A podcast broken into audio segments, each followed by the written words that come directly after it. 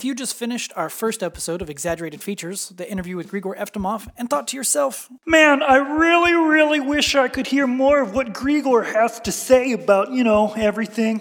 Well, perfect. Consider this the episode 1 extended edition, deleted scene, director's cut version of the Grigor Eftimov interview. Warning, it is pretty bare bones, it's pretty dry, not a lot of editing, it might be hard to hear me asking some of the questions, but I just thought you guys might want to hear the full version of all of his answers. I'm going to go ahead and shut up and let you guys listen. It's quite the mess right now. I wouldn't have expected anything less. Oh, I just lost the video. I don't know where you went. Oh, hold on a second. Oops. Try this again. Well, hold on. Let me see here. Back? Yep. All right, cool. Awesome. So I think the audio stuff is set up pretty well, and it should record well. Where'd you go? Shit. Hello? Did I lose you?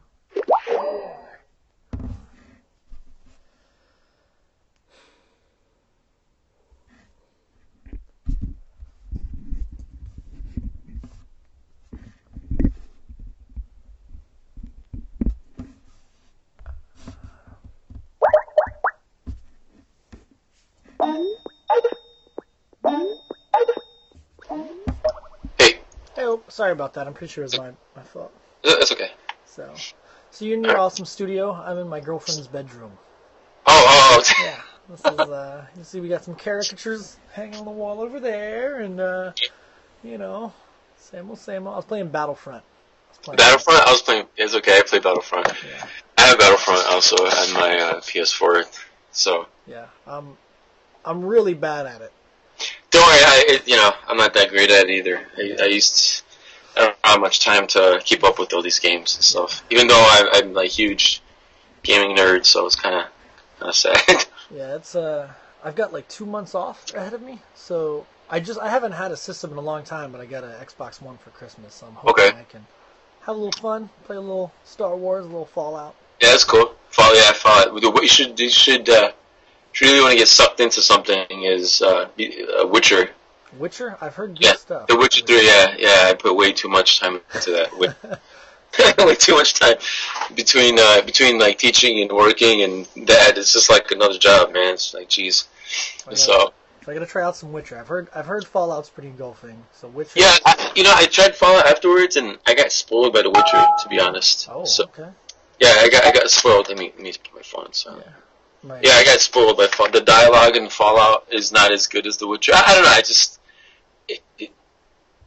It's a Bethesda game, and it feels like a Bethesda game, and I just kind of like expected these things, but The Witcher is just like a complete treat. Yeah.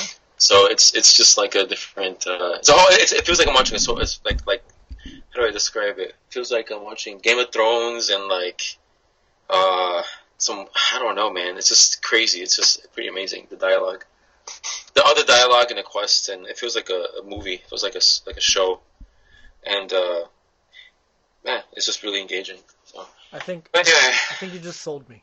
I feel like... No, it's pretty awesome, dude. It's pretty awesome. It's pretty dangerous. If you like story, if you like narrative and story, it's I don't know how they make this game. Like, seriously, I don't understand how they interwove and everything. There's no, like, fetch quest. There's no, like... It's just like all like one thing, and whatever you do, it's all part of like the quest. It's kind of crazy. Huh, so yeah, I'm a big fan of the story-driven games. I'm a huge like Metal Gear Solid guy. I started playing that Metal Gear Solid 5, and halfway through, I just kind of stopped playing. Have you played any of the previous ones? Yeah. Okay. No, I did. You mean I bought like a PS3 just for Metal Gear Solid 4. So really. Yeah, I mean, I still finished it, you know, but I heard that, like, there's definitely a lot of production problems. I guess Kojima's not even with Konami anymore. Yeah, Konami fired him. Yeah, so... they seized it. It was actually another chapter that they found that wasn't even finished, so it was kind of rushed. And it feels it, because that story is probably one of the, like, most poorly written out of... Yeah, and then I didn't like the fact that you had to, like, go through the cassettes to, like, pick up on the story. Yeah. And I just didn't like... And I didn't like, The gameplay was awesome, pretty badass, you know. But then, like, when it came to the story, I'm just like, I don't care to continue this story. Like, and it started became a little repetitive. I mean, yeah, you can like approach things different ways, but it just started like again at the time I was still playing the Witcher came out in May, and I still kept playing that. Yeah, I still play the game. Yeah, the mechanics were really awesome, but that was about it as far as Metal Gear. Yeah, I was really, really bummed. It's like, it's my first love. I was a little heartbroken. Oh man. Cool. So for the questions, like, Matt gave you the questions, or do you have to? Yeah. Okay. I wrote down some just secondary talking points. Okay. Because, the questions and the basic answers, like, my understanding is we'll go in like the exaggerated features. Okay. And then I guess I'll make my first ISCAST, this interview. Okay.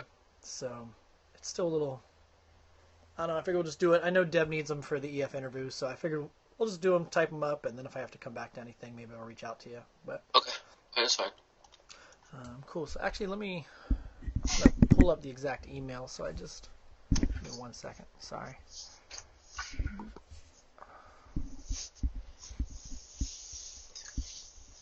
Just so I know, do you have a time limit? Like, not that I plan on taking I don't have a time limit. There's no time limit. All right, cool. No, my schedule's pretty open, and so I'm really fortunate. I can do whatever I want.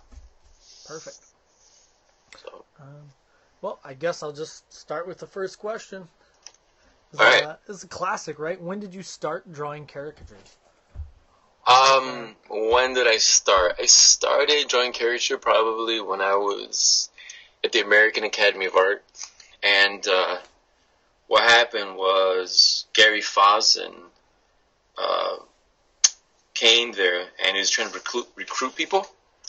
He was, I don't know if you know Gary Fazen, he's Steve Fazen's younger brother, and he did the Fazen Arts.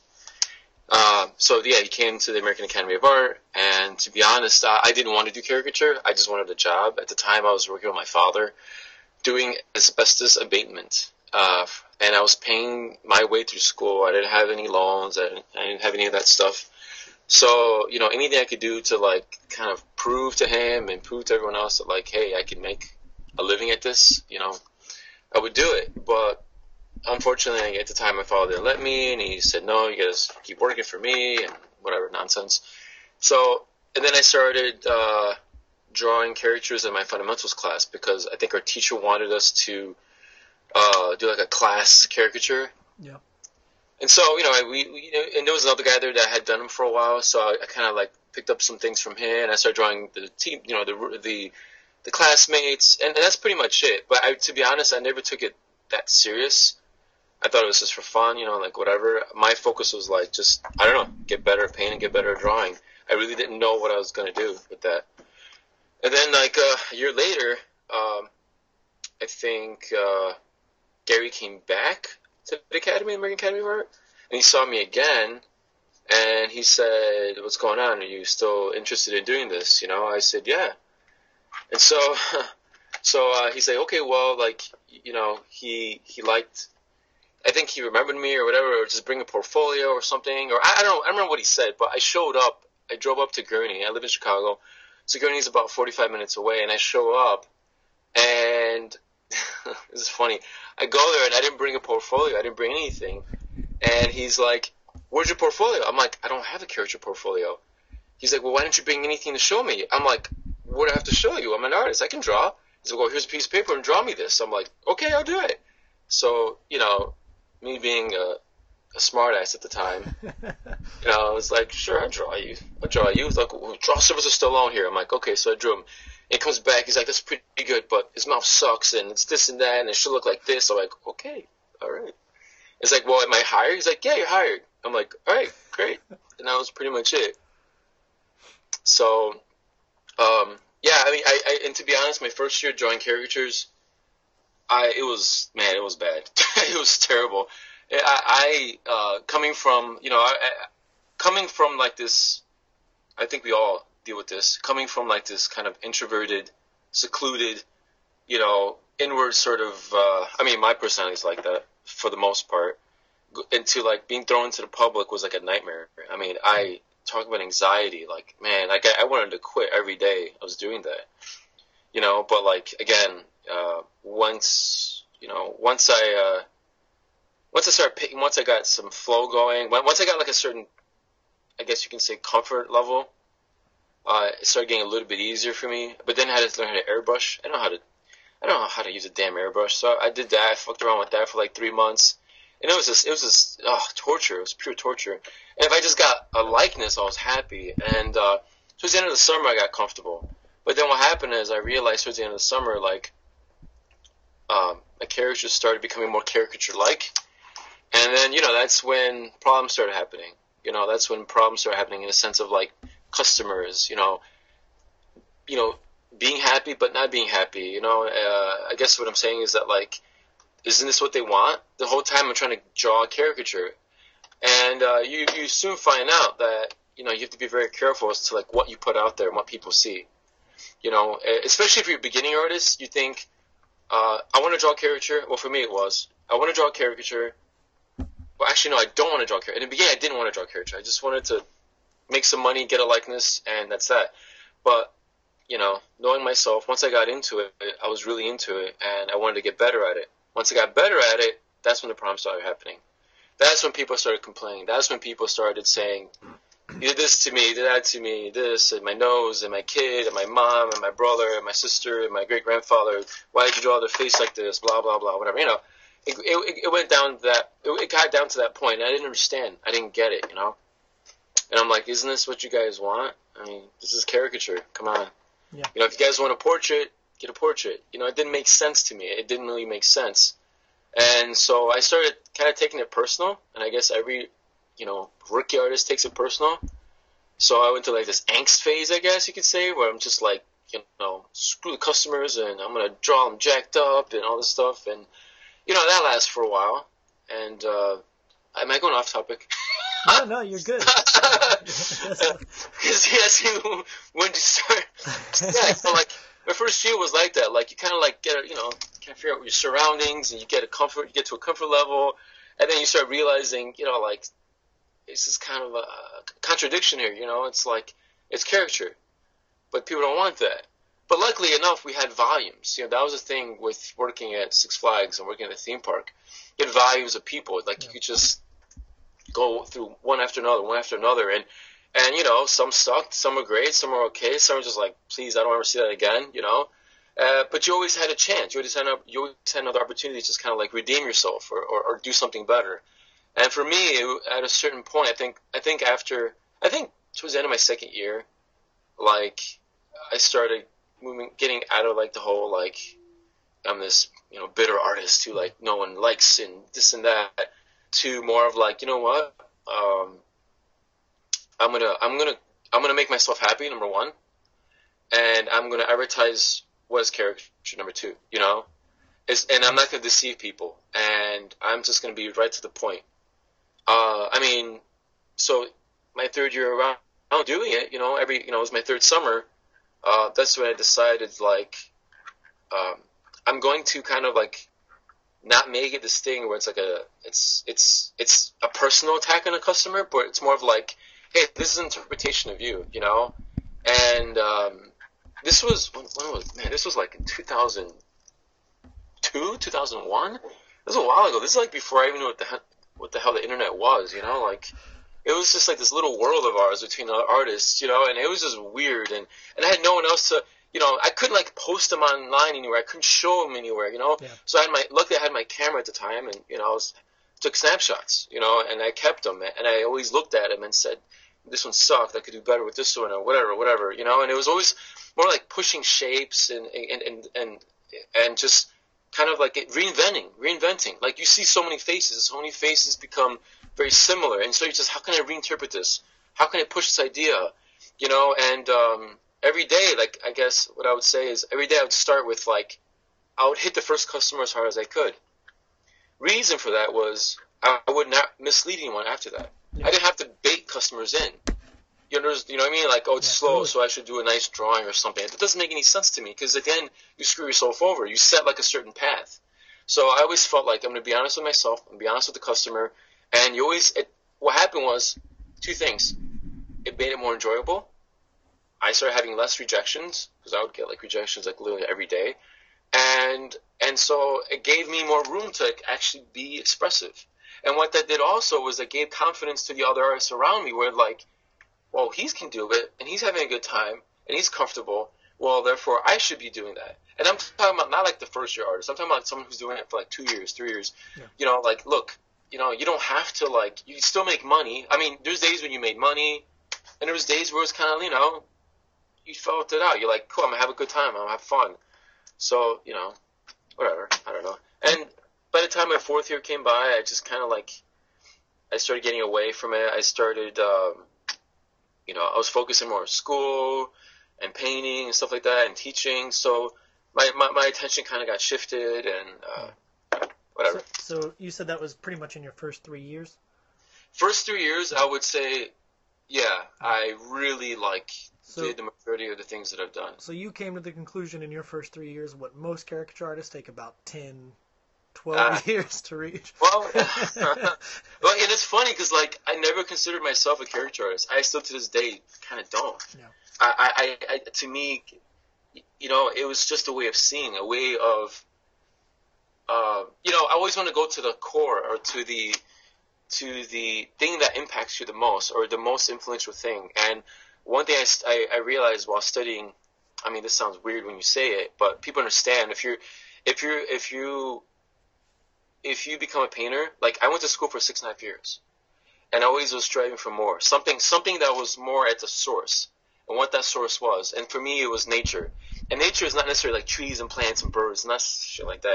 It's more of like nature in a very simple aspect of like your experience. Yeah. You know, like if you're painting a still life, you know, what brought you to this point? Why did you want to paint this? Why do you want to paint this person's face?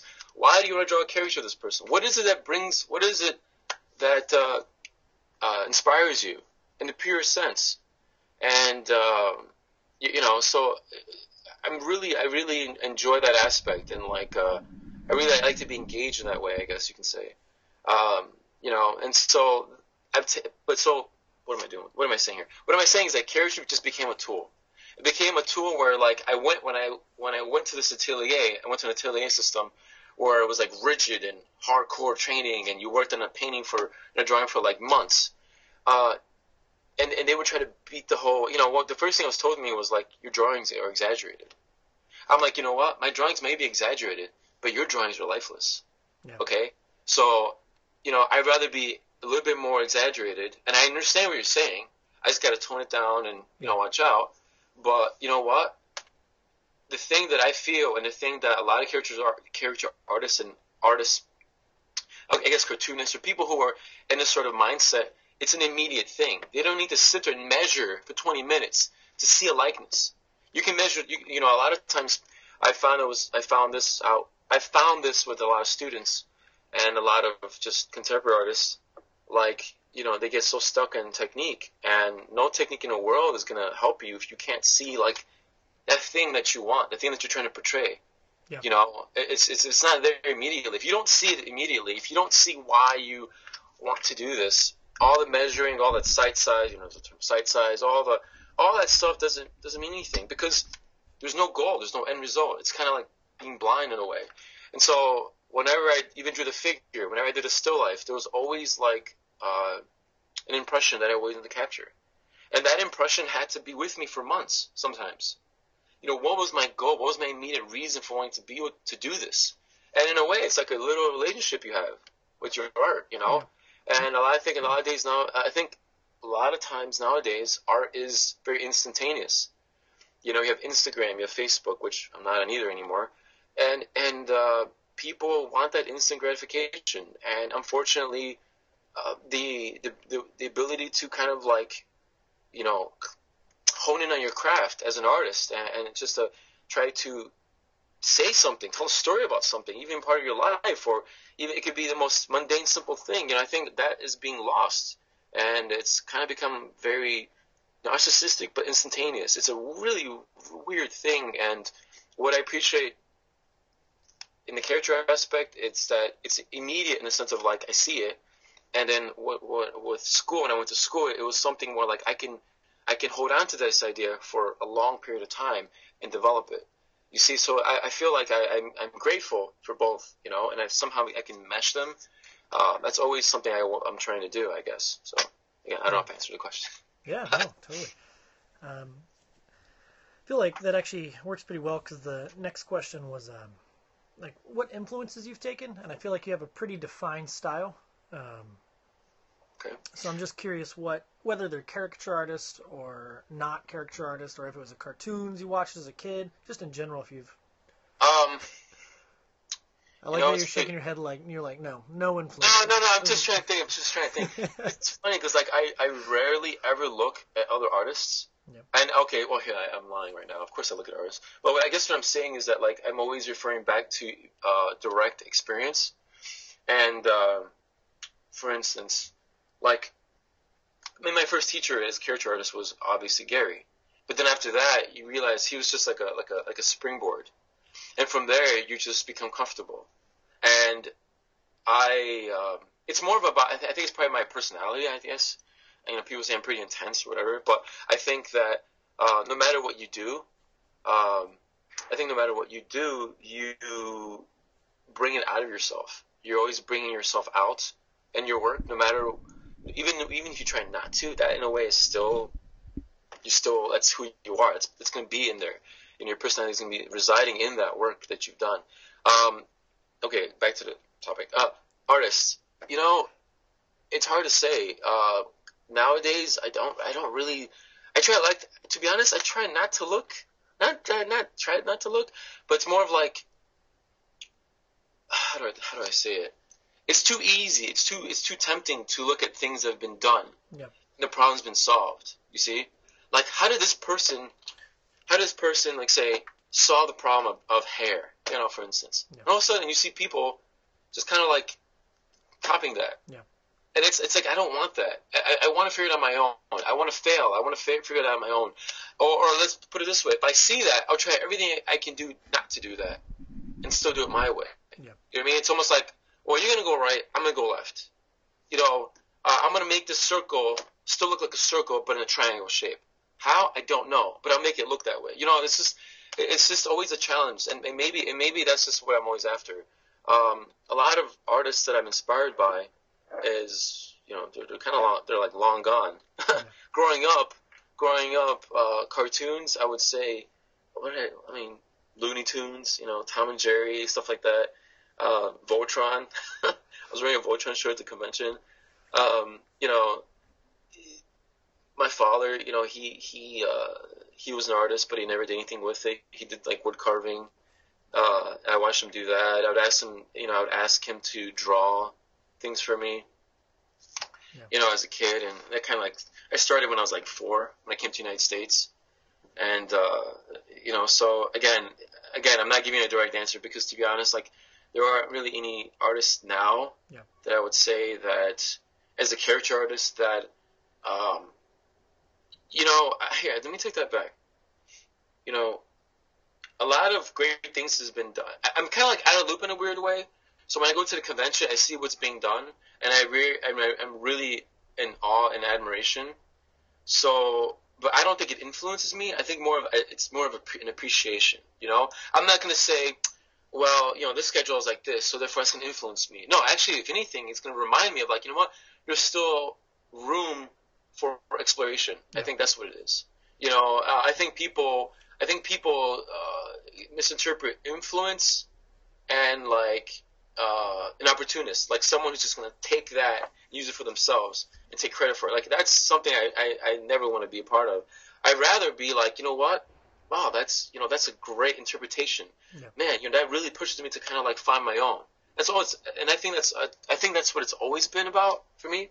You know, at a certain point we had a great group of artists when I was working together, and we were all pushing each other, and we tried our best to outdo each other.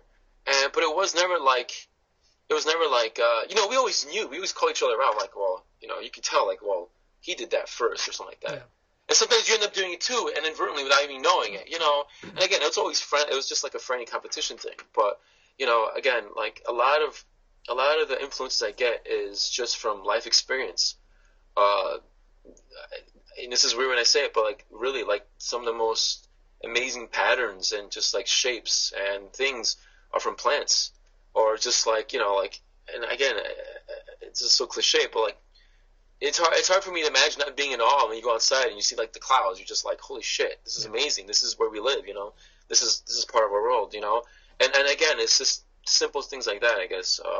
It's not anything really profound, but it's really the simple things, I guess you can say. So maybe take more influence from your surroundings, even. So yeah, exactly. My surroundings, life experiences, my, you know, that's really it. That's really, really it. You know, like, you know, the state of mind that you're in can influence how you feel and the way you interpret something, or, you know. So, you know, I don't know. It's a weird. It's not a weird question, but it's something I never really think about. It's not something I really ever. Girlfriend's here. It's okay. She's like, what do you do in my room? Well, I'm staying with her for a bit. Yeah. So you know, again, for me, a lot of the influence is direct experience, and the direct experience is the customer. Let's just say, I never drew celebrities ever. Yeah. Never. I drew a couple, but I was so ashamed of them. You know why I was so ashamed of them? It was because I didn't like them. I didn't. This is like I'm drawing, not the actor, but the caricature of their own persona. You know what I mean? It's just a weird thing. And I never liked that, because like had say Samuel Jackson sat in front of me at the theme park, would I have drawn him how he's been drawn by everyone else? You get it? Like, yeah. That's what I mean. So like that direct experience. Let's just say direct experience is drawing Samuel Jackson. You went and saw the latest movie, right? And so that would be one experience. Let's say you didn't see the movie and all you saw was photo clips of him. That's another direct experience. Yeah. But what I'm saying is more of like the human direct experience is what I like. You know, the interaction.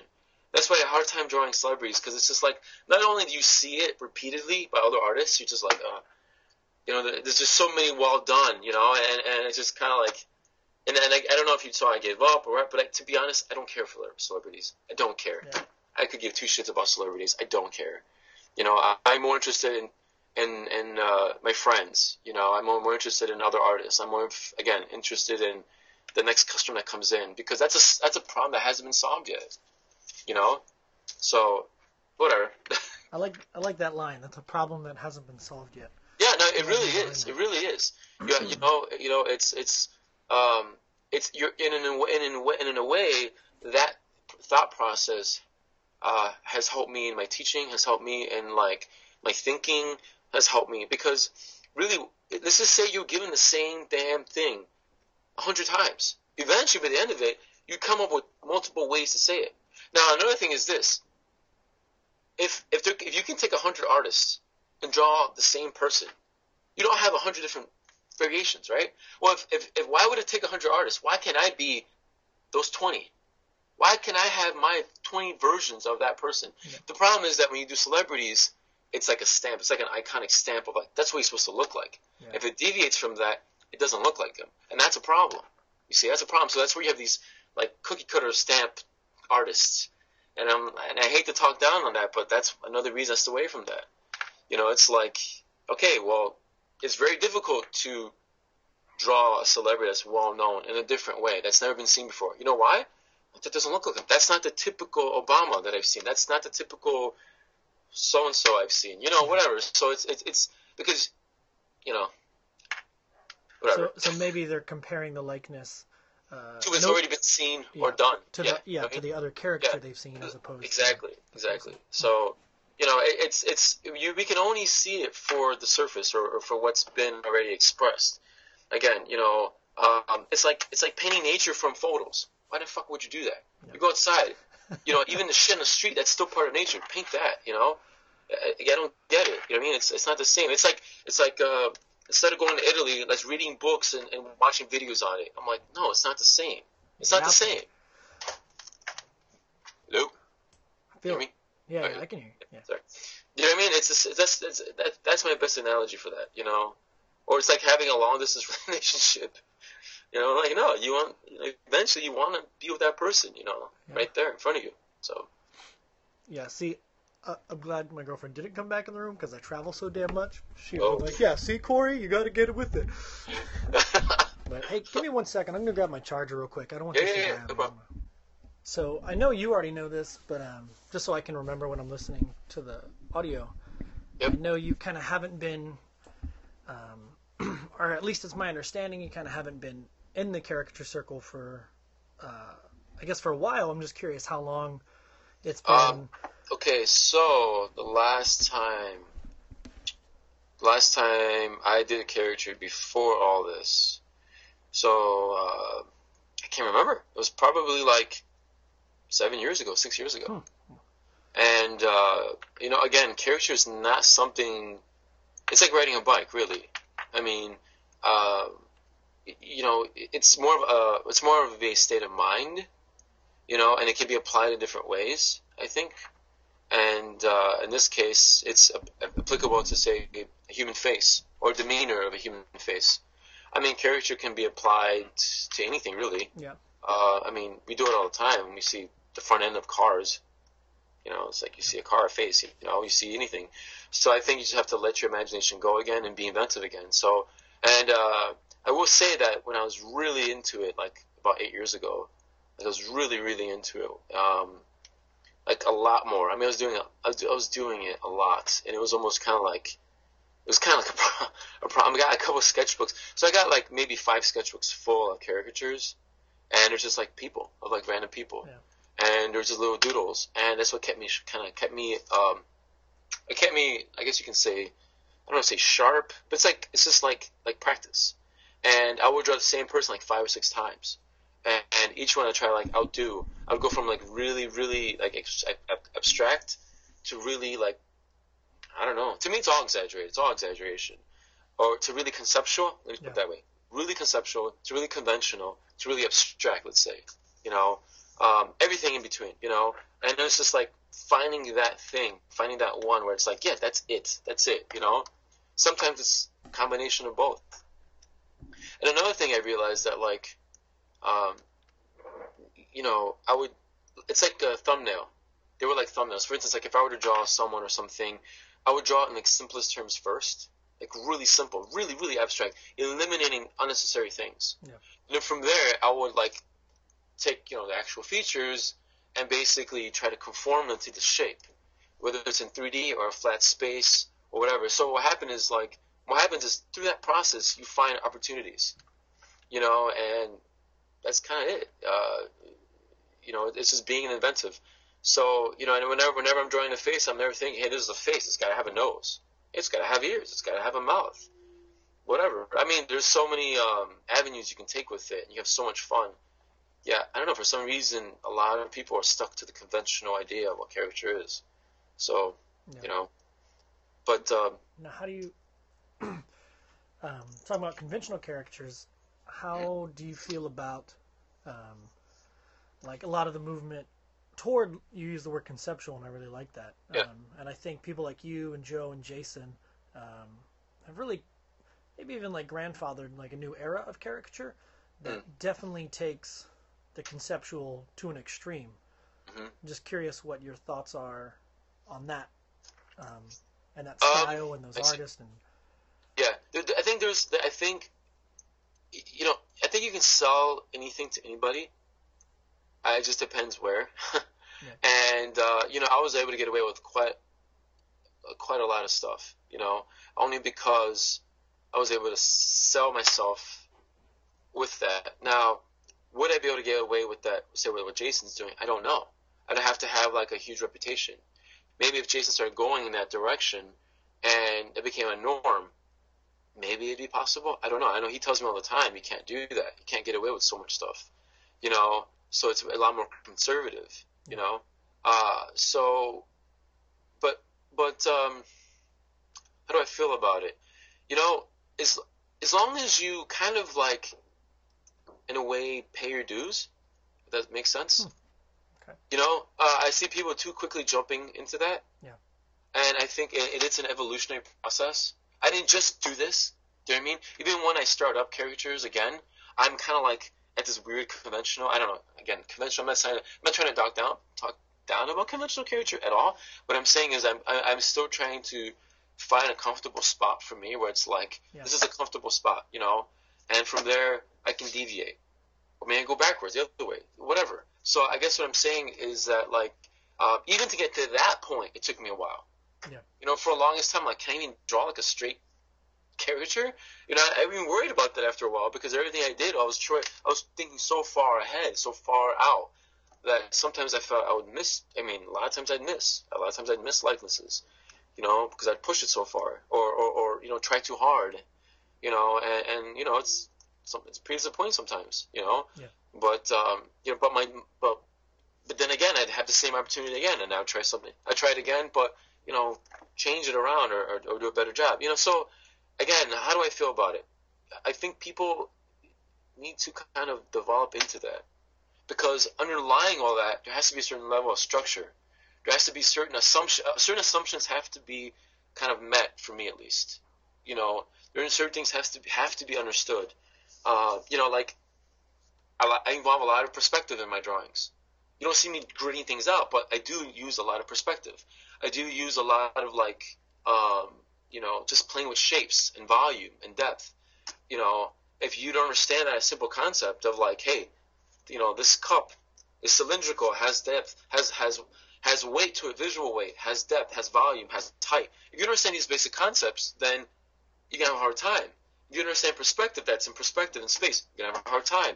If you understand how to conceptually come up with an idea, you're going to have a hard time. But the thing is, people go from one end to the other end too quickly, and it just lacks. It, you know, at the end, you see, like, these just – first off, like, they start to look – in a design sense, they start to lack. You know, at this point when I draw character, I think of it almost in terms of, like, design. You know, and I think a lot of the exaggeration, as you can say, is part of the design element, you know? So, basically, you know, if it looks dynamic, it's a dynamic shape, or it's interesting, you know, then I'm going to take this idea towards that, you know, I'm going to carry it over to that, you know? And at the end, you're becoming a conceptual artist. Then you're a conceptual artist, you really are. You're conceptualizing this person in a way, you know. If you limit it to just character, eyes, nose, face, mouth, then yes, you have a really hard time deviating from that. But anything can be an eye.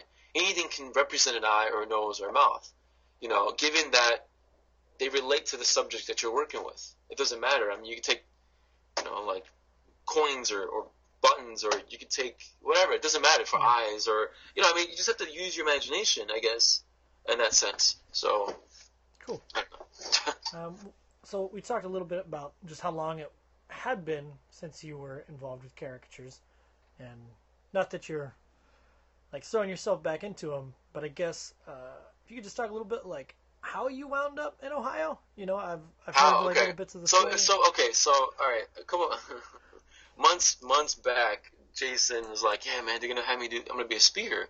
I'm like, that's cool, whatever. He's like, you should come along. I'm like, what? I'm like, dude, what, are you kidding? I can't even draw characters anymore. I'm like, I can't even do this anymore, man. What are you talking about? Like, I haven't thought about that in forever. You it's like nostalgia when I think about it. And I'm like, oh, man, okay, well, let me think about it. And as the day got closer and closer, he's like, dude, no, I told him, you know, you're coming along. I'm like, what? He's like, dude, I'm going to have you come. I'm like, all right, okay, we'll see. And in the back of my head, I'm like, I'm just going to bail at the last minute. I'm like, nah, dude, I can't do it, you know. And then he told me he did a podcast and how he mentioned me at the end. And I heard the podcast. I was like, I'm like, oh, dude, why did you say that? I'm like, I feel like an asshole now. I was like, oh, there's no. And then all of a sudden, I was like, then it became real to me again. And I'm like, you know what? Let me get back to and all of a sudden I start getting excited. You know, that pressure like came on, and I started getting excited, and I didn't tell anyone about it. And Matt had actually said, when I was on Facebook before, Matt had actually asked me, hey man, it's been a long time, you know, like, you know, it'd be great to see you again. And I'm just like, then I kind of hinted like, well, you know, you never know, and that was it. And that was it. That's all I said. And then later, Matt got back to Jason and is like, I know who's going. He's like, who? He's like, Grigor. He's like, nah. No. Dude, other than that, no, man. I'm like, I didn't say anything. I didn't say anything. I just kind of hinted, you know. Yeah. So, and then, you know, I basically just found, I just picked up one of my sketchbooks and had the itch again. I just started, you know, like I would sit in a cafe and just pretend to do something serious, and I'm over here like sketching away at people, and you know, it was a good feeling, you know. And I started getting the itch again. I started getting like the vibe again, and then I got really excited. And before I know it, I had a whole sketchbook filled with like all these things. And I look back, and it sucks because I look back at my old books. I'm like, damn it, this is not as good. You know, I was like, all right. So like, I felt like I wasn't there yet, you know. So I had to push myself some more, you know. As the deadline got closer and closer, I tried harder and harder, and I started getting like a lot more anxiety. And I'm like, oh man, this is just too much pressure. I'm gonna go there and become like a big dud, and people would be so disappointed. Like, who the hell is this guy? Get out of here. So, but anyway, yeah, that was basically it. You know, I did prepare a little bit, you can say. Yeah. But you know. So once you got excited for it or started preparing, did you have any expectations? Or I mean, just no, I didn't have any nothing. I had no expectations. I even told Jason, look, I'll go, dude, but I'm not gonna compete. He's like, yeah, whatever, dude. I know you can compete, you fucker. The moment you step in, you start competing. I'm like, no. I was like, yeah, don't tell me that. I'm like, all right, fine, we'll see. So the moment I got there, I got really excited. I'm like, oh man, it was just too much. It kind of like overwhelms me. When I get excited about something, kind of like I get like too much. It's just kind of where it takes me. So like I couldn't stop. The moment I was there, I was like sketching. I was like, man, I could draw this person. I could draw this person. I'm like, oh my god, these all suck. I can't. So that was a lot of pressure. Definitely a lot of pressure. Yeah. So, and then like when people found out I was there, they're like, who? And then people didn't show up or getting like upset. Like, what the hell, dude? I would have came. I'm like, no. I don't know why. I'm like, well, I don't know what the big deal is, but okay. Thank you. I'm honored. So now that, I mean, obviously convention's done. Like, yeah. How did it feel coming back, competing, doing some awesome pieces? Like just in the sense of even drawing caricatures again since such a long break. You know, like it's definitely, you know, gotten a little bit more quiet with the caricature stuff. Yeah. Like getting back to, I mean, caricature. I mean, first off, to be an artist, and I think it's a great privilege. You know, I'm not here curing cancer. I'm not here, you know, like I'm not. You know, I'm just an artist. You know, so to do caricature, that's like outside of the normal daily routine things that I do, outside of teaching, outside of the painting that I'm doing, outside of all the crazy things I want to do. You know, so to me, it's almost like a luxury in a way. And whenever I have time, I do it. You know, I don't have anything geared up towards it. You know, I mean, it's not like I was preparing for anything, but I still do it. You know, and any opportunity I have to like sketch someone or something, I will. I mean, there are cafes that are open till like, you know, 3 in the morning, so I would be there till 3 in the morning, sketching and just like full of caffeine, you know. So, and I can't go to sleep, so I'll go back and I'll just go ink these or you know, revise them or whatever, and kind of use my memory and to try to finish some of them, you know, because, you know, people are moving, they don't know you're being drawn, and so just kind of like take these impressions and just kind of like work with them and just go with it. But coming back, I mean, I don't know, just well, I guess nothing's gonna change really. I mean, people are happy for me. I'm still shocked. I can't believe it. You know, like. I don't know. I did not think that was going to be the case. I didn't think I was going to win. I will say the only thing I was like hoping for, I guess you can say. Here it is. Was the exaggeration part, you know? Awesome. Because like there's, you know, that was probably the only thing I would say I have pride in, you know. You know, that's the only thing where I feel. You know, I can relate. I guess you could identify people identify. It sucks. So people identify me with that. And if I were to like not win anything in that, I'd be like, man, what happened, dude? Yeah. You know, like it's just that feeling of like disappointment. You so you know, whatever. That's it. Everything else, I don't care. You know, whatever. I know. I know you just said you don't care, but I also know you're not on Facebook a lot, and you actually also We're in the top 10 in color technique, which we post on Facebook after the fact. And so just so you do know, you know, there was, I'm pretty sure you were fourth, if I'm not mistaken. What did I get for that? I think I got a bottle of wine or something like that. I don't remember. Yeah, you know.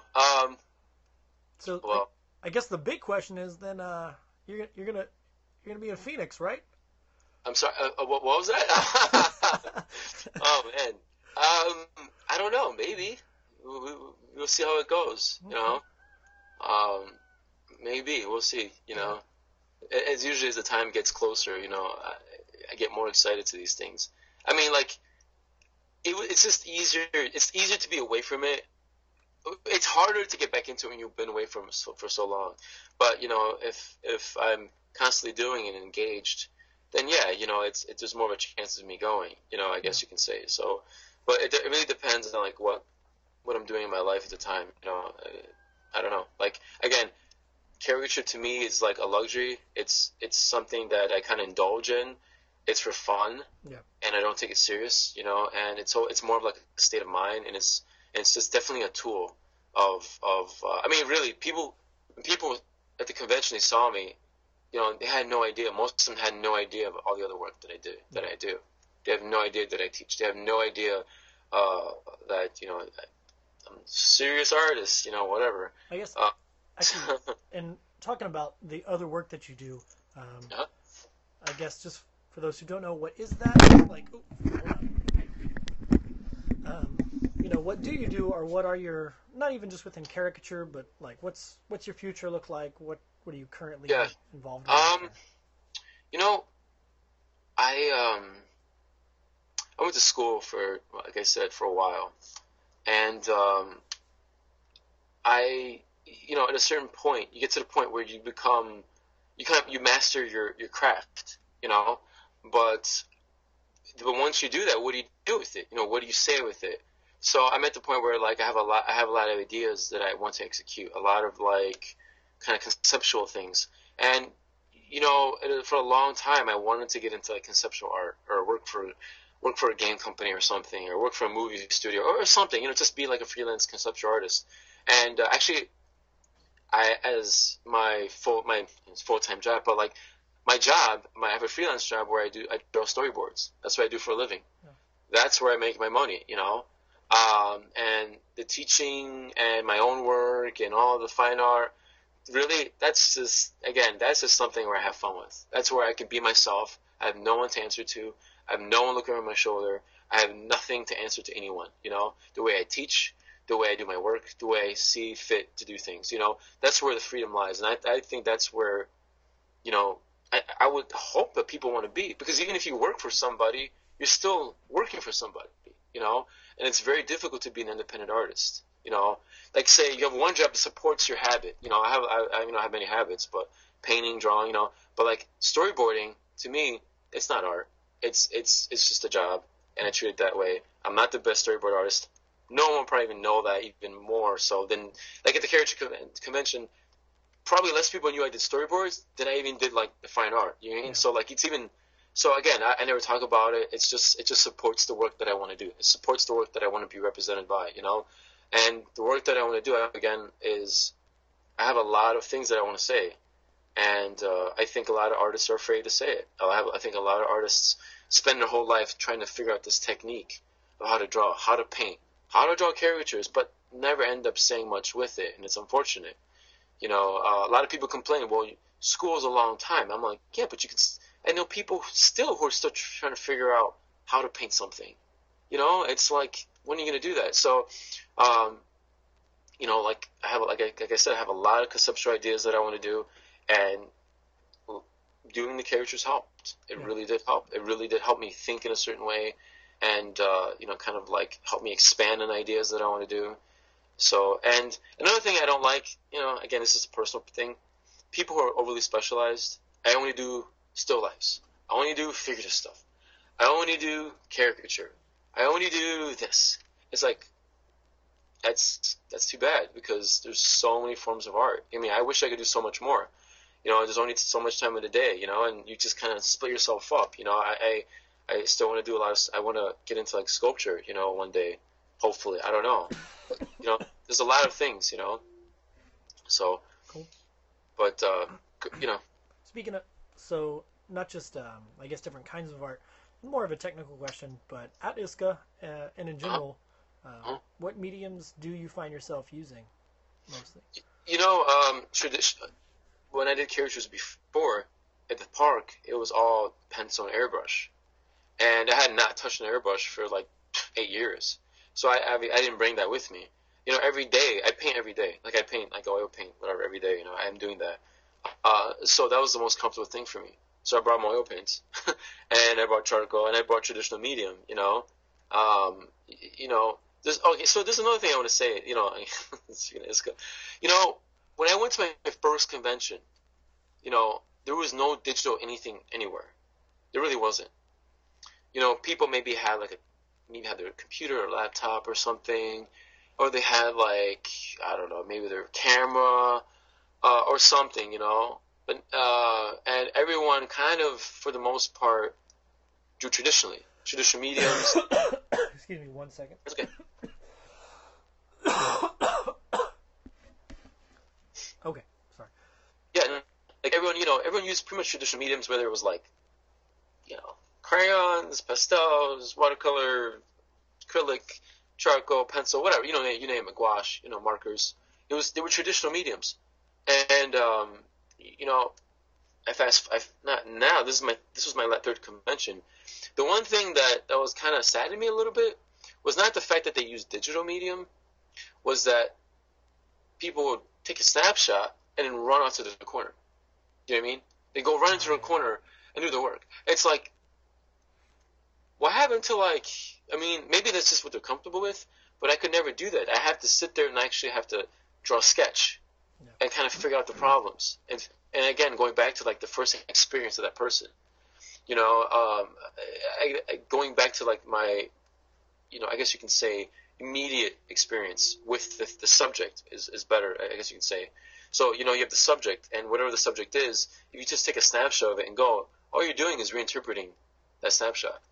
You know what I mean? Unless you spend time with the subject and you interact, and it's best that they don't know that you're interacting with them, obviously, because you find them in their truest state, of course. You know, like people who pose, even caricatures who pose for a caricature, it's again, it's a false thing. Also, yeah. I think, you know, so it always cracks me up if I'm drawing another caricature artist and they make a face. I'm like, why, you should know better than this. Like, yeah. I won't do that. Drives me crazy. Yeah, I won't do that. I just won't do it. I think, again, going back to, man, what was the question again? The last question was actually just what mediums do you? No, what mediums? Oh, jeez, man, that's terrible. Like, whew. What mediums? Yeah, oil paint. I pretty much use the oil paints, you know. And it's just the most comfortable, and you know, it is challenging because it is exhausting, because I gotta sit there and mix the paint and, like, you know, paint it and then keep my palette going, you know, like, so I gotta. So it's not like, again, and going back to digital, like, had I done them digital, I probably would have done like 10 of them, you know, probably done 3 times as many, you know. And the thing is that with digital, you know, there are no real circumstances, I guess you can say. You can always make a layer, save it, like it, check it, you know. But again, when you use traditional medium, it's like, you got what you got, you know. You can paint over it, you know, or, you know, whatever. If you want, you can scrape it down. But, you know, to me, it was the most comfortable medium, but also at the same time, it was pretty exhausting. It was an exhausting medium to use because it is very labor intensive.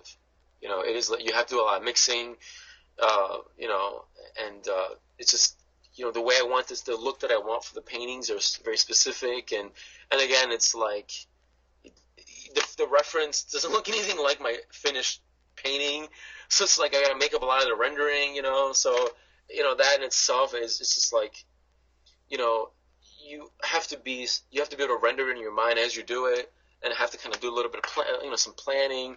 So, you know, it was intense. It was exhausting. It was definitely intense. You know, so it's cool. As somebody who's not a good painter, I admire anybody who can, like, Well, again, you know, it's like that all comes back from like my background, my traditional sort of painting background. You know, and it's funny because the palette that I used, the colors that I used, are no different. I think it's 4 colors. Yeah, I use raw umber and 3 primary colors of white. Yeah.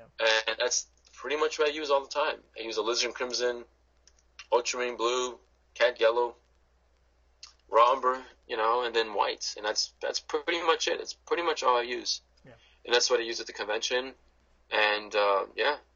That's cool. I don't know. Awesome. I think one I did in charcoal, and I think I did one in pastel. I think it was Torin. I did like a sketch of Jason, just like a little sketch. I was hoping I'd have more time to maybe paint that one too, but whatever. Well, I feel like you did pretty good considering. Thanks. Thanks. Like seems like everybody else does too. I guess, like, as far as the formal interview, was there just? Sorry. Was there anything else you wanted to add, like just in general, or? General. Well, any life advice for the ISCA life members? Advice. life advice. You know, I can't not end this without even talking about this, but you know, my heart goes out to Glenn right now. You know, and it's man. Jason sent me a message telling me about it, and I was complete shock because I knew more. I knew Freddie, and I knew him personally, and he was one of the artists that worked with us, and it's kind of heartbreaking to see that happen. And you know, going back to being an artist, and it is a lonely thing if you're not around support. It really is. And the one thing I'm very grateful for is that I had like a solid group of friends to support each other. And you know, like, a part of me can sympathize with Freddie, you know, in the sense that it shouldn't have gotten to that point. It really shouldn't have. Now it's too late, you know, it's too freaking late, but you know, that could have all been, you know, someone should have like seen this happening. If not Glenn, it would have been someone else. It would have been some driver, someone on the street, you know what I mean? It just ticked them off. You know, it's unfortunate that I had to get to this point. It's really sad. It's just a tragedy all around, you know? So I guess what I'm saying is that, like, you know, being an artist is not easy, and it takes its toll in so many ways. And, you know, I'm grateful that, like, people accept me with open arms, you know, even though I've been away from it so long. So many people, I don't know who they are. And, again, my heart goes out to Glenn, and, man, I don't know what to say. I don't know what to say about that. It's just really shocking. Absolutely. It's really shocking. You know? I can imagine, especially, you know, it's pretty shocking, and to me, and I don't know any of them, you know, too well. You know, so I can only imagine being that close. Yeah, I mean, from the last thing, you know, I didn't see Glenn. It would have been awesome to see him at the convention. I would have loved to like hang out and talk to him and work, you know, side by side, you know, whatever. But I didn't see him. And then Freddie, like, last time I saw him was like 8 years ago, and he was always this lucky kind of happy dude that giggled and kind of goofed off. Yeah. And man, when I saw a picture of him recently, I couldn't even recognize him. So I'm like, what happened? You know, I think Manny or someone else said something about him and said he just got really depressed and, you know, like, stopped paying for his bills and lost his friends and all this stuff. And I'm like, man, that doesn't sound good. That doesn't sound good at all. And then, bam, here we are. Yeah. So it really, it's just sucks all around. Yeah, definitely a tragedy. Yeah, but sorry to go on that such a grim path, but it was, you know, it's hard to not think about that because you know, it's so close to home, you know, in so many ways, you know. Yeah. So I think it's very, very understandable. You know what I mean? So, but what do I want to say about the other things? You know, I think people, you know, doing caricature and just doing any form of art, like, people can get so stuck in their own world, you know, and, you know, it's hard, sometimes it's hard to relate. It's hard to relate to a person that sometimes it's not an artist sometimes, you know, and I'm really a nobody, you know, I just feel I'm really a nobody. But the thing is that I need, I think we all need that. But then also we also need like support. We also need the support where people kind of support each other, and like another thing with caricature is that if that's all you do, you're missing a huge spectrum of life experience as an artist. For whatever reason, even if it's just you're doing it for money and you think it's easy, that's fine. But hopefully that'll be an outlet to something else. Hopefully that'll entice you to do something else. Hopefully that will get you to think in a certain way. Maybe that'll get you into writing. Who knows? I don't know. You know what I mean? So I don't know. It's just a way, to me. It's a way of thinking more than anything else, and it can be applied to like so many other things. Yeah. Cool. Okay. Well, one last thing, and I did this pretty backwards. Is if I could, how do you introduce yourself? Like just who you are. Introduce myself. Yeah, and then. So my name is Grigor Eftimov. I came to the United States when I was 4 years old. I was born in Macedonia, and ever since I can remember, I wanted to be an artist. What that meant, I didn't know. I don't know, and I still don't know. Nice. And if people, you already said you're not on Instagram, you're not on Facebook, but if people wanted to check out your artwork. Is there a place they can go? A blog? Yeah, a website? Yeah. What do you got? So, I, I have a blog. It's been up since 2006, and it's funny because I started that blog as an online portfolio. I think what was the deal? I think LucasArts was in Chicago, and I had just finished school at the time, and I was whatever. I have caricatures. I have all this fine art stuff. I don't have anything really conceptual. I don't know, whatever. Why not? So I sent them a link, and they came back and they said, "Great caricatures, nice fine art, but it's not what we want." I'm like, whatever. So I kept it up. I was actually, that's all I thought about. That's all I wanted it for, And man, it really caught a lot of attention. And to me, again, I was kind of shocked because I figured hey, you're a caricature artist. That's what people do. Blah blah blah. Yeah, but then I found out that there are only a few people who actually do it in this way, and I was like, whoa, So that was a pleasant surprise. So I kept it up, and I checked. There's and I think I can go on my blog, and I can see how many views are daily. It's people are viewing it daily or throughout the world, and it's kind of inspiring. It's kind of it's cool. It's kind of cool. People still and these are things that I've done 13 years ago? Yeah. Do you know what I mean? What's the name of this blog? Oh, it's existential dreams. I can't remember I can't remember. It's so stupid. I don't know what I was thinking at the time. Seriously. How old were you when you came up with the name for this blog? Man, I was just 27. 27? All right. 26, 27. Yeah, I mean that's what it was. I don't know what I was thinking. I've come up with stupider names for other things before. Stupid, but if you just type in my name, caricature, you're most likely to get something. That's just most of the caricature. And now, I have a Tumblr.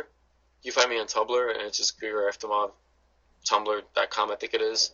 And then I have a new website. It's just GrigorEftimov.com, and that was the newest one. It still needs work. I need to add names to things. There's no caricature in that one. There's no caricatures yet, I guess you can say. I was trying to make one that's more fine art and maybe make one that's not. I don't know. I'm still trying to figure out what the hell I'm doing as an artist. There's again so many avenues still. In the past year I've done a lot of floral stuff.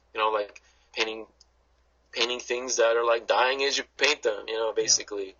So it's a challenge in itself, and I find the challenge really. Inspiring, it's a great feeling, to try to capture something that's really intricate and delicate within a short period of time. After a while, it just becomes mundane. Here's a still life, here's this, here's that. And this is a whole other challenge to me, and it keeps me going. I don't know. Yeah. So. Cool, man. But cool. Yeah, if you just. you find my work, just Google my name, you'll find something. That's how you know you're doing at least all right. When you're set, you can find me on my blog, or you can just find me on Google.com. Yeah, I remember for a while, if you just typed in, I think if you just type in my name, it's the person that comes up. I think it's lost traction. I think the next thing is like some. I think the next guy is a tennis player. I think he's like a tennis player, like a Grigor or something, you know? Those were your two options in life. Yeah, that's what you got. So yeah, but cool, yeah. Well, for as far as the printed interview, okay. Just so you know, because I have to type up a lot of these answers, I'll probably condense it a little bit for the printed one. Sorry. And it might be in a slightly different order than we literally did it. That's fine. And then on the podcast, you know, similar scenario, because I'm going to edit it and mix it up. Yeah. So I apologize if, certain parts... Don't worry. It's cool, dude. It's totally cool. Man, I still have to give Matt the reference shots on my face, because, I shaved, you know? Yeah, I noticed. I had the beard, and I was just like, man, I got to shave this thing. I was actually thinking... You know, it's funny. I was actually thinking about doing it at the convention as a joke.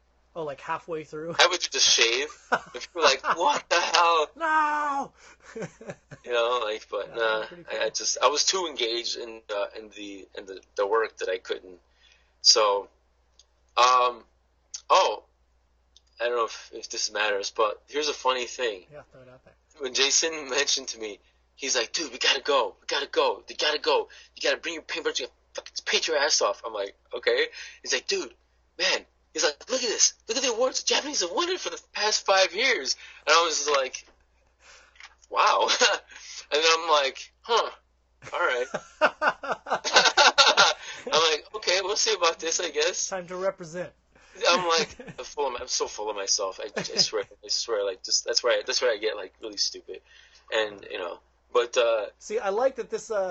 This kind of contradicts the whole expectations. Yeah, because I try to stay away from that, you know. But when people throw things like that, and they put me in a spot, and I'm like, wait a second. No, I'm pretty sure. I feel like everybody, at least in my circle, is kind of the same way. They don't really expect to win anything, but they still kind of hope and well, in that one category that I'm pretty good at, I kind of hope I get a thing. Yeah. It'd be cool if I did, you know. Yeah. I would joke around. I remember joking around and going by the group over there, the Japanese group, and they're just they're little workhorse. It's just working. Yeah. I'm like, I have not seen you guys use the bathroom yet. I don't believe you guys are human. What's going on here? Are you wearing something or right. What's going on? You know, you guys eat, sleep. I swear, they must be nailed to their chair. Yeah.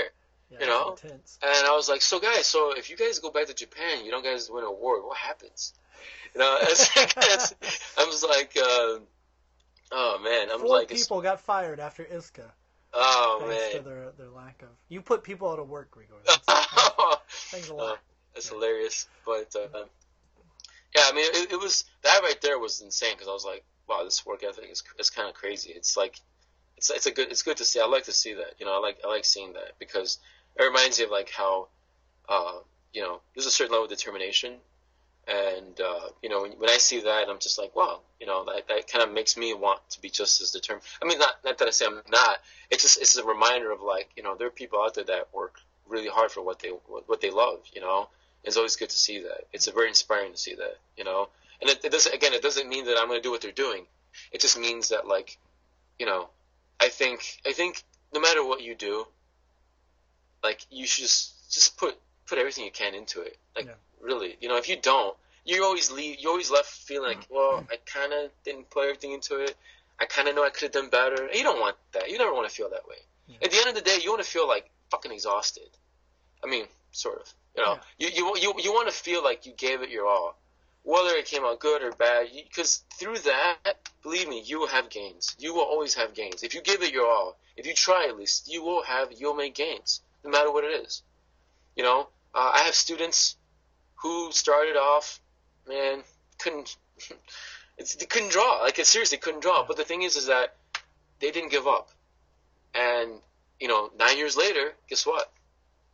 I look at them and wow. I always say to myself, I want my students to be my peers. I want my students to become my peers. I want them to be. at the level I'm at. Otherwise, as an instructor, as someone that wants to inspire people, I failed. What's the point? What is the point? What is the point of being an instructor if you're going to keep people below you? Yeah. That's a shitty instructor. That is an instructor that's just making money off you. Did you have that instructor? Huh? Did you have that instructor? That I had that instructor. You know, it's funny. You know, once you get to a certain level, you become sometimes they see you as a threat, or they can either see you as like something they worked on and be proud, or they can see you as a threat. You get it? Like it's a weird dynamic. It's a weird thing. And I think to myself, like, no, like you'll have to raise the bar. Again, going back to like the way things are nowadays. Too many people take credit for the mundane and the obvious. It's like, give me a break. So you painted a pretty picture. Whoop-de-fucking-do. Guess what? 100 years ago, people paint circles around you. That would be considered an obvious thing to do. Yeah. It's like, you can speak. Do you want a cookie? Because you can speak? No. Oh. Damn it. You know what I mean? Like, it's the same thing. Like, don't support people who are already popular. Support the people who are, support the people who are at the bottom trying. You know, that to me is a reminder, because I was there at one point. I was there where like I had no one to like. I didn't want to pay for my school. I had no one. You know, like I was always broke, yeah. And I grinded away. And I'm not saying it has to grind away. I'm saying that like when you see people like working day in and day out to be better, those are the people who need to be supported. Those are the people who need to be, you know, uplifted. You know, look at those people. Those are the people who are going to be like, those are the future. You know what I mean? Like those, you know, like those, you know, that's what creates. How do you say it? I don't want to say competition, but I'm going to say like that. Those are the people who are going to bring something new. Do you know what I mean? And so many aspects. You know, and I always say to myself, like, I want my instructors when they leave, my students when they leave, you know, and I have a handful of them, and they're very personal, you know, and I've known them for, you know, anywhere from like 5 to 10 years, some of them, you know, and they keep coming back, and it's almost like an inspiration. It's an inspiration to me, and it's almost like a, you know, a testament of like who I am, you know, and I see them eye to eye, you know, I see them as a friend. I don't see them below me. I said, no, listen, you can do this. If I can do it, you can do it. I can show you. You just have to put the time into it. You have to be just as fucking nutty as I was, you know, maybe. And you can do that. You can paint this still life that people would think you're mad to paint. You can do it. You can paint this figure. You can do it. You know, I don't know. Just people doubt themselves too much. You know, they're able to do a lot more than they think. So. Yeah. Yeah, man. But. Yeah. So yeah. I feel like you've got to go on like a lecture circuit, like just give some a lecture circuit, give some motivational speeches and. Yeah, you know it's. No, I'll tell you something. I'm not gonna lie. When I was in school, like growing up, you know, the most insecure person was me, yeah. And what I mean by that was, you know, I was not popular. I didn't come from like this wealthy family. I was a foreigner. You know, all I had was this. I put all my heart into this, you know. And the moment I saw someone doing something remotely like what I was doing as a kid, it was a threat. Yeah. It was a threat. So, you know, you take on this really, you know, you almost become, just get weird. It just becomes weird. It's a weird thing, you know. You go to art school and you're trying to like, protect this thing, you know, your ego, let's just say. But it wasn't until I started like, furthering my education that I started seeing people from different age groups. I started seeing people who struggled, and I started realizing, you know what? These are people who, you know, are taking time out of their lives to be here, you know? And it was when I went to an atelier, it's a small group of people. It wasn't this big, huge school. It wasn't a commercial school. It was at most 18 students. And it was like a little family. And what from that I found was like, it's like a support group. You know, it's like, I was like, why do I have to feel like, you know, why do I have to be like this jerk? Yeah. You know, you know what I mean? And a part of me, in a certain point, I'm not going to lie, was kind of an asshole. You know, I'm not going to lie, you know, because you know, I worked really hard at this thing, so I'm like, I'm gonna protect it. Yeah. And I think a lot of that dissolves once you become humble and you see people's struggles, you know, and that there are people who've had it worse, and there are people who are even more broke than you are, but they still keep trying. And it's like, why make an enemy when you can make a best friend? You know what I mean? I don't get it. Like, I don't get it. So yeah, that's some good advice, man. So yeah, there's a lot of maturing. There's a lot of maturing as an artist, you know. So I feel like it's the kind of stuff that's just nice to hear. Like, even if you kind of know it, like, it's just something I think maybe even everybody once in a while needs reminded of. You know, sometimes. But yeah. Well, cool, man. Okay. I mean, if you feel pretty comfortable with those answers, unless you want to go back and do the whole thing again. I wouldn't say it. But. Yeah, no, it's totally cool with it. I'm just trying to think of maybe something that I could have added. Are you a podcast fan? Do you listen to other podcasts at all? No, I never do. I just you know, when I'm working, I listen to music or nothing at all. I don't know. I just, you know, I might listen to some like lectures or something like that. Cool. Yeah, I don't know. But not really a big podcast fan. I might be even too embarrassed to listen to this, to be honest. Yeah. Yeah, I might be just. I'm like, how was it? It was cool. I'm like, good. All right, something to know, because like I'm really, you know, easily embarrassed. So. Well, so. I had a quick question, and.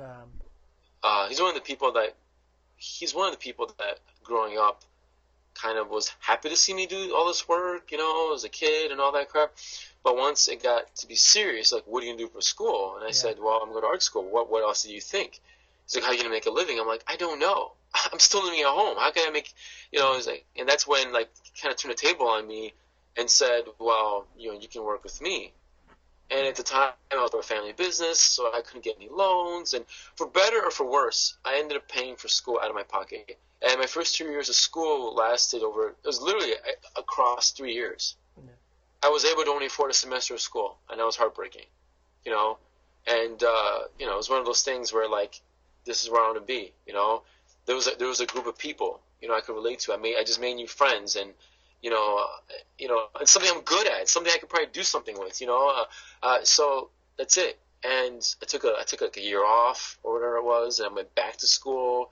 And then halfway through that, I started drawing caricatures, and before I knew it, I moved out. And it's kind of got away with it from all that. But there's a little bit of a bitterness when it comes to like family and art in a way, because you know, it's kind of like rebellious. But I have to say, you know, when someone, the best thing someone can tell you is you can't do it. That's the best. Yeah. That's the best thing. You can't do that. You know what that does? That opposition, being set up for opposition, will do two things to someone. Either it will force them to work harder, improve themselves and everyone else that they can, or if they give up, well, guess what? You just save yourself a lot of fucking grief. Because you know what? You weren't going to do it anyway. You weren't meant to do it. And the funny thing is when I was in my first 2 years of school, my first year of school, I had a really strong Lithuanian instructor, life drawing teacher, and he didn't bullshit. He would come around, and his critiques were pretty brutal. And, you know, at one point, and he just weirded him out. He didn't give a shit. He didn't care. Yeah. You know, he didn't give a damn. He didn't play by the books. He didn't coddle nobody. He didn't say anything. He was pretty real. And so when it came towards the end of the year, he'd come around and, like, talk about, you know, some of you guys can be illustrators, some of you guys can be painters. And then he whipped out, I kid you not, some Burger King applications. And he started handing them out to students. God, yeah. That's pretty basically saying, you're not cut out for this shit. That's pretty harsh. Yeah, and he would literally tell students, like, go home. Just save your parents some money and go home. Like, you're not going to do this. So, you know, again, it was refreshing. You couldn't, I mean, but to be honest, technically, you couldn't get away with that now. Yeah. You know, the problems, you know, but I don't think he cared. 2 years later, he retired. He didn't give a shit. He was just, he's seen it all. He's been through it all. He's like, this is all bullshit. Yeah. And, you know, and I think going back to artists, man, last year I went with Jason back to our school. he had a presentation at the American Academy of Art, and he was talking about his work and his book and all this stuff, and people were eager to show us their work, right? So, and again, I do storyboards for a living, and I never went to school for storyboards. I never went to school for any sort of commercial work, nothing. It's just something I picked up because I needed to make money, you know? And that's what I did. I just, for a year, I took a year just to practice, and I was an apprentice, and I learned how to draw storyboards. Now I'm drawing commercials for, you know, Nissan, McDonald's, Coca-Cola, Craftsman, Sears, whatever, Lowe's, whatever. You know, all these things, you know, like I can't remember. So, you know, I did that. But, so what I'm saying, I went to the academy, I was with Jason, and people were eager to show us their work and all this stuff, and one kid, I can't remember who it was, but, man, it was a little disheartened. Because he showed me his work, I'm like, you've been here for 4 years. You can't draw a fucking hand. Like, seriously, are you kidding me? How could you get to this point? Who lied to you? Who bullshitted you? Who took your fucking money? How did this happen? How did this happen? Like, someone should have told you from the beginning. No. Yeah. And so the funny thing is that under the mask of all this digital work, you've got all this shitty art that's being produced. Yeah. Unfortunately, it's shit. A lot of it was really bad. Because you couldn't get away with it. You couldn't get a job. I told this guy, I'm like, you can't get a job. You couldn't get a job with this. You couldn't. Yeah. You couldn't. And I was being harsh, and I'm being harsh right now, but it's the freaking truth. Yeah. It's too competitive to not be harsh. It's more of like, if you didn't realize what you're doing is not good enough, then that's a problem too. Yeah. You shouldn't have to wait for a teacher to tell you this is bad. Or it's not good enough, or, hey, you know what, maybe you should change your mind about this, maybe you should do something else. Yeah. If you can't get to that point and realize it yourself, you're going to have problems. You have big problems. You know, and I'm not saying that to be a jerk, saying that to be real, because, like, you just wasted a lot of time. Yeah. You wasted a lot of money. Someone's going to pay for that. You can't go bankrupt on your student loan. Yeah. No, you can't go bankrupt on $80,000 in student loans. You can't do it. You know, so you get a job. So what's the joke now? You get a job now to pay for your student loans. When I wanted a job, you know, like, oh, this is so stupid. So it's just crazy. It's crazy. It's kind of maddening. But anyway, it's a tough world out there. Yeah, yeah, exactly. And you know, if you're making a living as an artist, be grateful. I think it's be honored, be grateful, and be humble, because you know what. You're not. I mean, yes. You know, you need someone to illustrate. You need someone to illustrate how to take a pill. You know, you need someone to illustrate how to put on, diapers for a kid, or how to put on a cast, or maybe there's some like how-to guides, you know, that can be useful. But really, to be honest, like, you're not curing diseases here. Yeah. It's you know. And yes, I think. The art is necessary, and I think being an artist is necessary. You know, for human beings, you know, you need to have that sort of like artistic side to people, you know, to express themselves. But at the end of the day, like, you know, if it's one thing, if it's food or art, you know, yeah. You know what's gonna go. Yeah. You know what I mean, so I'm very fortunate, and very grateful, and humbled, and you know, so, but yeah. Good. Cool, man. I think that's some good. Some good thoughts to end on. Some good final bits. Yeah. Yeah. I'm gonna say I feel, this being my first like ISCAST interview, I feel pretty good. Yeah, thanks. About it. Well, yeah, definitely cool. A lot of content to work with there. Yeah. So that's good. Awesome. Yeah. You know, like, I mean, what, like right now, like, in terms of work, you know, for instance, drawing the storyboards. Like tomorrow I have class, you know, and between that I'll draw storyboards. If I have work, I'll do that, you know, and you know, class, the students pay, you know, it just keeps my studio going, and yeah. It helps out a little bit here and there, but if I really wanted to do it full time, I would have to like quit a lot of things, and there's a lot of work that's to be put into it. So again, I teach like, you know, right now it's like once a week, but usually I used to teach like twice a week, but really when my studio is open, you know, it's open to whoever students come to work on something. So I'm always here. It's always open for them, so, you know. But yeah, so after this, I'm going to go and paint finish up a still life and these other, and I have like two big paintings I started. I've been getting away from the smaller paintings. I've been doing like really big stuff. So yeah. Maybe in a couple months, you'll see them online somewhere. And this is why I won't have the Goldie, because after this, I'm gonna go play more Battlefront. No, don't worry. I played Battlefront. I still find time to play it. You know, like I'm like exhausted. I'm like, you know, oh, I don't even talk about it. Like, dude, I have like a huge backlog of games. It's ridiculous. Yeah. Between like my PC and then like my console, and it's just too much. Yeah, I hear it. All right, man. Well, all right. I'm gonna actually go say hi to the girlfriend. Okay, yeah. And, gotta do that. Yeah, it's good. Thank you very much, and right. I'll keep you in the loop with emails and stuff, just about when stuff's gonna be coming out or released, or okay, et cetera.